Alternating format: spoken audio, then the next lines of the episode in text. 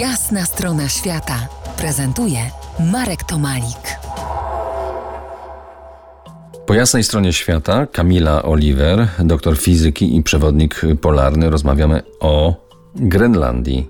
Mówiliśmy o języku Inuitów, porozmawiajmy o ich tradycyjnych strojach.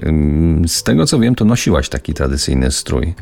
Mam taki strój e, grenlandzki, tradycyjny e, wschodnio-grenlandzki strój, który no, częściowo sama nawet e, szyłam i robiłam. To, to sporo czasu mi zajęło, bo, bo spodnie są ze skóry foki.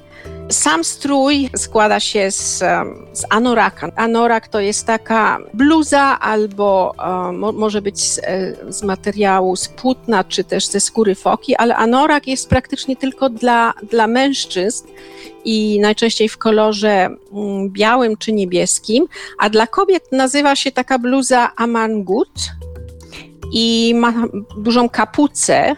W tej kapucy właśnie mm, to dla, dla noszenia dzieci na plecach.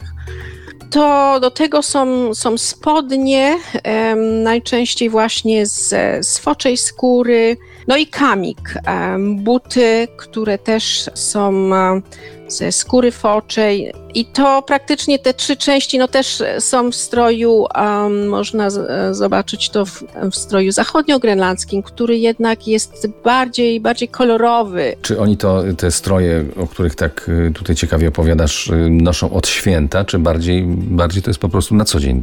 Bardziej od święta właśnie, no, są, są różne okazje, a czasami nawet w niedzielę też do kościoła, chrzest na przykład, czy, czy jakieś e, okazje takie Jakieś na święta głównie. No jest na przykład e, dzień, e, oni mają 21 czerwca, jest e, Narodowy Dzień Grenlandii. Wtedy praktycznie wszyscy, wszyscy w wiosce można ich zobaczyć w tych tradycyjnych strojach. I co ciekawe, również dzieci. Szyje się dla dzieci też właśnie takie te, te bluzy, spodenki i biżuterię, biżu z kolorowych po prostu koralików na szyję bardzo ładnie to wygląda. Oni są bardzo dumni. Tradycyjne społeczeństwo, ale powiedz właśnie, jak ten y, tradycyjny strój wewnętrzny, bo tak chyba już możemy mówić, ma się do przybyłych z zewnątrz zmian. Pytam o eksploatację złóż naturalnych. Czy Inuici y, poczuli zapach kasy, czy się z tym zapachem dopiero, że tak powiem, oswajają?